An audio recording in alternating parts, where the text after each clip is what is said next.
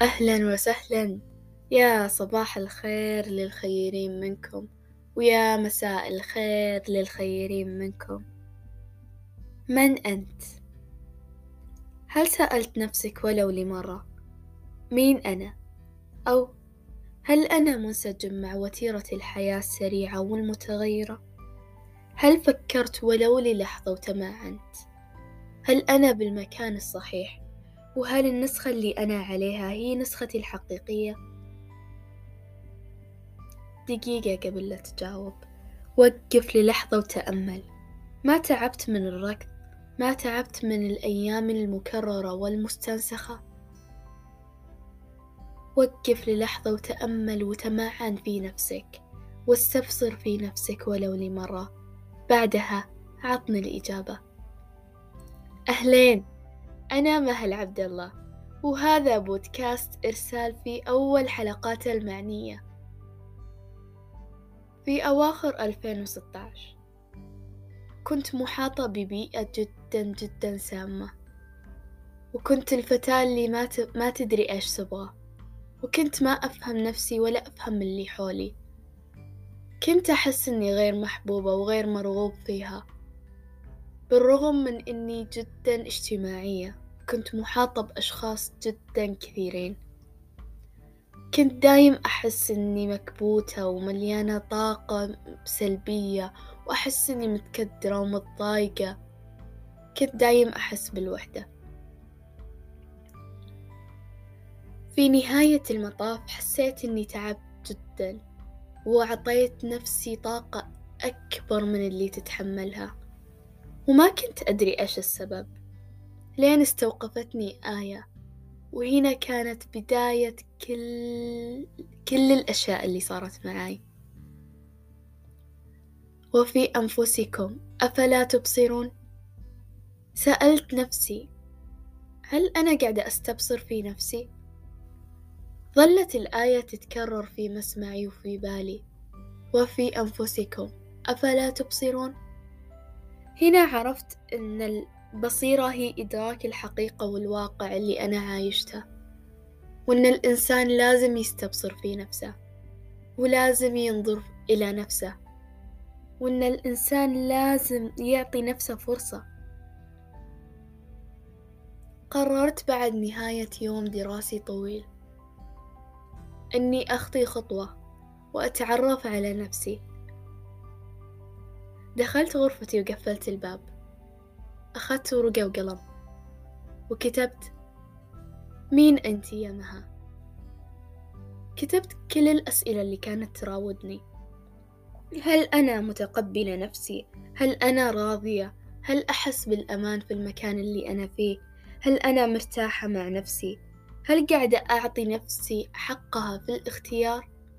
هل صاحبت نفسي وشاركتها أسراري وأحزاني ومسراتي؟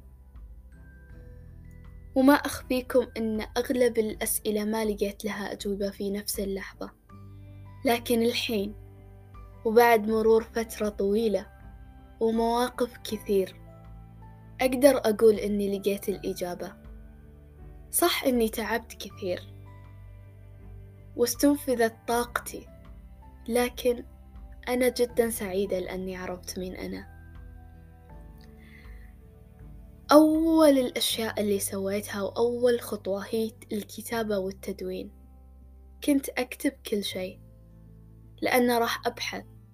وإذا بحثت راح أحلل. أعتقد أن نفسي تستحق أني أتعب عشانها ما أخفيكم أن دايم كانت في فكرة مغلوطة في بالي. وأن وأن الأشياء اللي تعلمتها من أنا صغيرة دايم هي صح. ما كنت أدري إن في تأثير بيئة أخرى في مجتمع آخر في تجارب ومواقف راح أتألم وأتعلم راح أجرب ومن هالتجربة راح أخذ شيء. ما كنت أدري عن الأمور هذه كلها. صح أن البيئة لها تأثير علينا لكن تأثيرك على نفسك أكبر وذا قيمة أكثر. هنا كانت البداية. وقفت قدام المراية وناظرت نفسي. وتذكرت كل كلمة انقالت لي كانت سيئة أو كان كانت سلبية أو كانت إيجابية. وبعدها تمعنت. وعرفت إن الشخص اللي أنا كنت عليه شخص مستنسخ وشخص آخر وشخص ما أنتمي له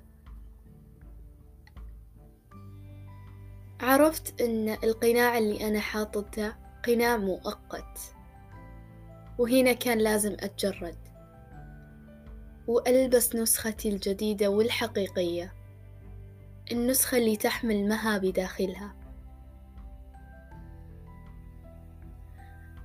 عرفت إن الإنسان لازم يواجه نقاط ضعفه ونقاط قوته. كنت دايم أخلي نقاط ضعفي بصالحي وكنت صديقة نقاط ضعفي أكثر من أني صديقة نقاط قوتي. كنت أخذ كل شيء سلبي فيني وأخليه بصالحي. وعلى هذا الموقف تذكرت كلام علا صاحبتي الله يرحمها يا رب. كانت دايم تقول لي إن فيك ميزة دايم تخلين نقاط الضعف بصالحك تخلينها نقاط قوة. وهالشي مرة يعجبني فيك. وكانت دايم تسألني إيش الأسباب ورا هذا الشي؟ الحين بعد التجارب الكثير وبعد الوعي اللي وصلت له وبعد التجارب اللي خضتها. أقدر أقول لكم إن الإنسان لازم يكون صادق مع نفسه. إذا ما كنت صادق مع نفسك ما راح تعرف نفسك. ولا راح تتقبل إن فيك نقاط ضعف وفيك أشياء سلبية وفيك أشياء إيجابية وفيك مميزات. أنت كشخص ما يحق لك إلا إنك تكون شخص منفرد بشخصيتك. وهالشي ما راح يصير إلا لما تعرف نفسك. كنت صادقة مع نفسي لدرجة إن لما أجرح أحد. أقول يا مها أنتي جرحتي أحد. لما أغلط أقول أنا غلطت. أكثر فكرة ريحتني وخلتني على الشخصية اللي أنا عليها الآن. هي إني صدق كنت أتقبل أتقبل سلبياتي ونقاط الضعف اللي فيني. وأحبها. وحتى لو شخص ذكرني فيها كنت أستانس لأن حاليا هي بصالحي وحاليا هي بنت شخصية قوية جدا ذات مبدأ. كنت أخذ رأي نفس نفسي بكل خطوة. كنت أتفق مع نفسي. إذا نفسي اليوم زعلانة نزعل. إذا هي حاسة بالسرور والمسرة نضحك ونستانس. إذا نفسي متضايقة أسألها ليه متضايقة ونحل المشكلة من جذورها. كنت أعطي كل شي حقه. والحمد لله إني خضت هذه التجربة. لأني اكتشفت من وراها أشياء كثير. زي ما قلت لكم كنت أحس بالتعب. ودايم أحس إن أنا وحيدة. وفيني طاقة وما كنت أعرف الطاقة هذه إيش سببها. اكتشفت إن إذا الإنسان ما بنى صلة مع نفسه ما راح يفهم نفسه. وإذا ما بنى صلة مع نفسه راح تكون في فجوات والفجوات هذه راح تسحبك وراح تطيح وراح تتعثر. وما حد راح يمسك إيدك إلا نفسك. وبلحظتها إذا أنت مو فاهم نفسك وما فهمت أنت من تكون. ما راح تقدر تمسك إيد نفسك ولا راح تقدر تمد اليد للمساعدة.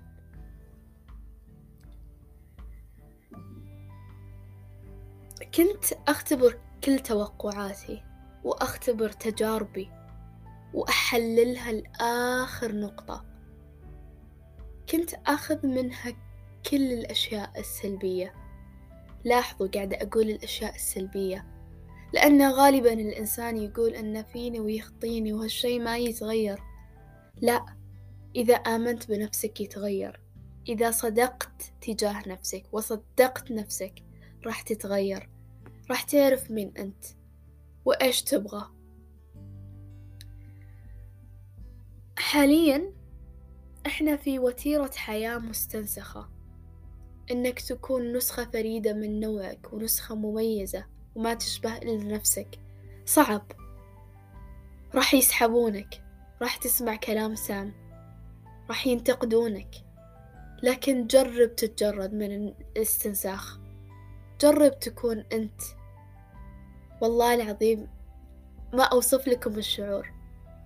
وراح تجنون الكثير من الثمار. وراح تتخطون الكثير من العثرات. وراح تتقدمون لخطوات ما كنتوا تتخيلونها.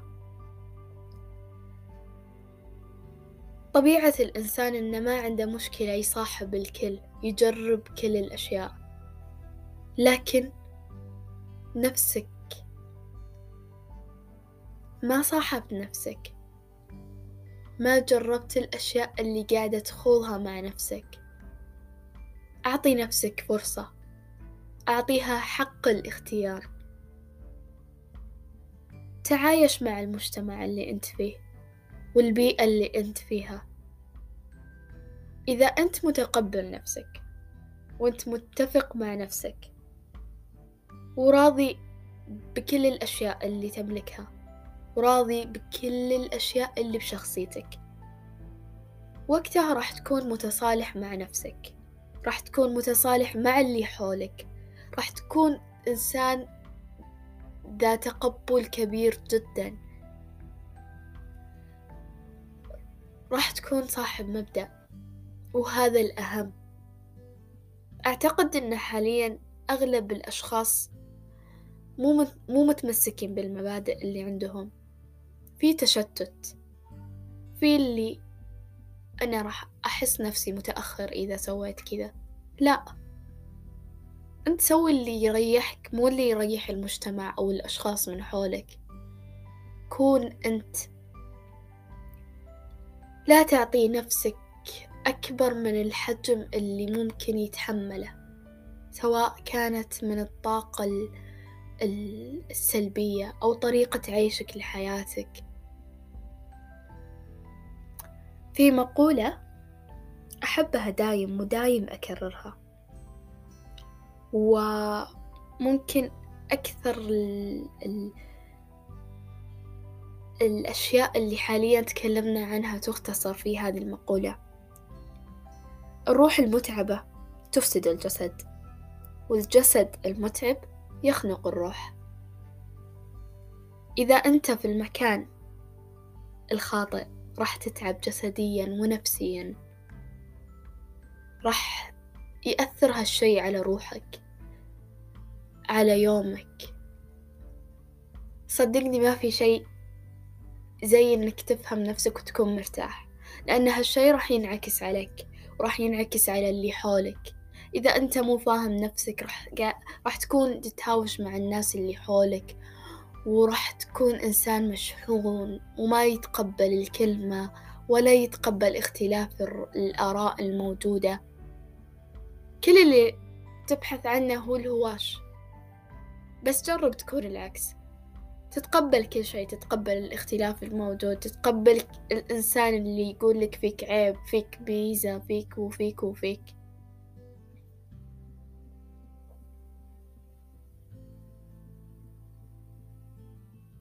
وأعتقد برضو أنه واجب على الإنسان أنه يزكي نفسه من الأشياء اللي ممكن توجعه. أو تجرحه أو تخليه يندفن. اللي عرفته أن الحياة جدا جدا جدا جدا جدا واسعة ومليئة بالتجارب. ودايم أشبه الحياة بالبحر. وأعتقد أن مهما جربت ومهما غصت في الحياة إلا أن في منطقة رمادية ما راح تقدر توصل لها ولا راح تقدر تغوص إليها. احمي نفسك. احمي نفسك من الصدمات اللي راح تواجهها. اعرف كيف تحل مشاكلك. كيف تقدر تتخطى أي شيء ممكن ينكد عليك أو إنه ياخذ من طاقتك. والله والله ما في شعور زي إنك تكون صديق نفسك. لا حد يقول لي عندنا أصدقاء أهلنا أصدقائنا. لا اكتشف نفسك كون صديق نفسك كون شريك نفسك كون رفيق نفسك. والله ما في ما في صديق حقيقي زي إنك أنت تكون صديق نفسك وروحك. لا تخلي أحد ياخذ من طاقتك. يجرك لشيء أنت ما تبغاه.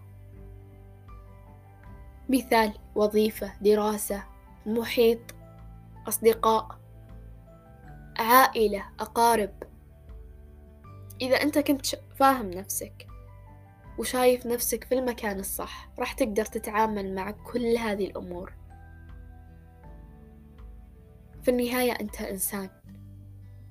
لك حق التوقف والتأمل والتفكير. إذا ما فكرت نفس في نفسك لا تفكر في الأمور الثانية. لأن أعتقد إن بلا أهمية ما في شيء زي أهمية نفسك وروحك. و يعني أحيانا ممكن تسمع كلام ما تبغاه أو ما تبغى تواجهه. بالعكس خذ هذا الكلام. فكر فيه. تأمله. خليه بصالحك. شخص انتقدك خذ الانتقاد هذا وخليه بصالحك زي ما قلنا خليه نقطة قوة لك. هو قاعد يشوف هالشي نقطة ضعف بس أنت عارف نفسك في النهاية. لا تخلي أي أحد يحكم عليك إلا نفسك لأن ما لأي أحد حق بأنه يحكم عليك. أنت تعرف من تكون والمفروض وين تكون ومين أنت. حبيت أن بداية الحلقة الأولى والفكرة تكون من أنت لأن أعتقد أغلب الأشخاص مو بعارفين هم مين. وحاول تتجرأ وتسأل هالسؤال لنفسك.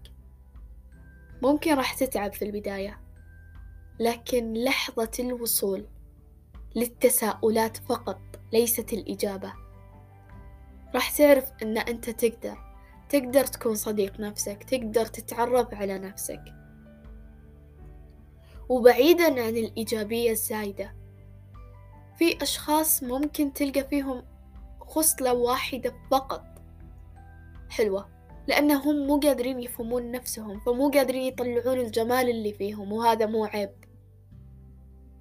أحيانا نسمع أشياء فينا وما نعرف عنها أي شيء ونجهلها من الناس اللي حولنا سواء كان انتقاد أو كان مديح.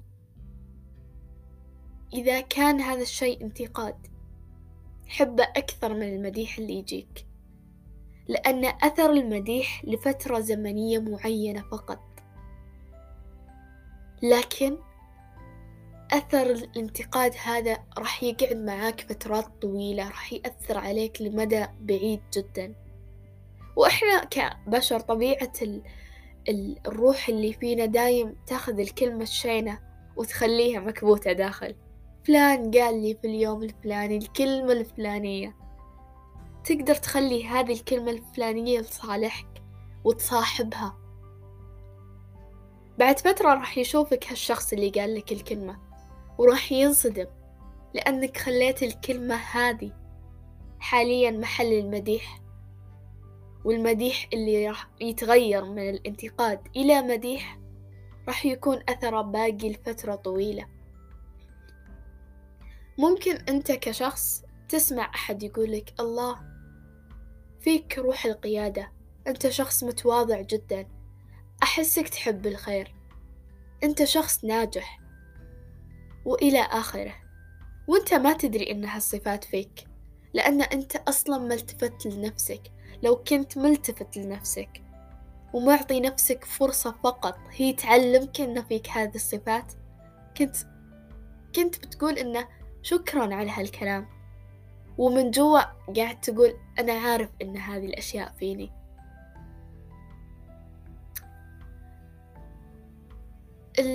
اختيار التغيير مو شي بسيط. اختيار إنك تتعرف على نفسك مو شي بسيط. حاليا إحنا في وتيرة حياة مستنسخة. وهالشي يخلي الإنسان يخاف. يخاف إنه يكون نسخة مثالية من نفسه ونسخة ما تشبه أي أحد. وفعليا فكروا للحظة وتمعنوا. تحسون الناس قاعدين يأكلون نفس الأكل ويشربون نفس المشروبات وقاعدين يمشون ورا الهبات. ما في إنسان واقف بعيد وقاعد يناظر. لأنه خايف إنه يفوته شيء. ما راح يفوتك أي شيء. لأن أنت مشغول في نفسك. ودايم أقول هالكلمة. لما أحد يقول لي شفت الترند الفلاني شفت الشخص الفلاني شفتي حياة فلان؟ لا أنا مشغولة بنفسي. وهذه الكلمة دايم أرددها. وعسى يا رب دايم الله يشغلني في نفسي.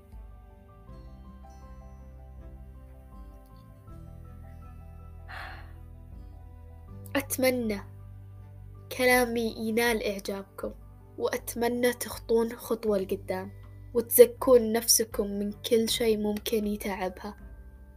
تجردوا من الشخصية اللي أنتوا عليها إذا أنتوا ما تنتمون لها. تلبسوا شخصيتكم الحقيقية اللي ما يعرفها إلا أنتم. وفي آية أحبها جدا. ودايم أتأملها.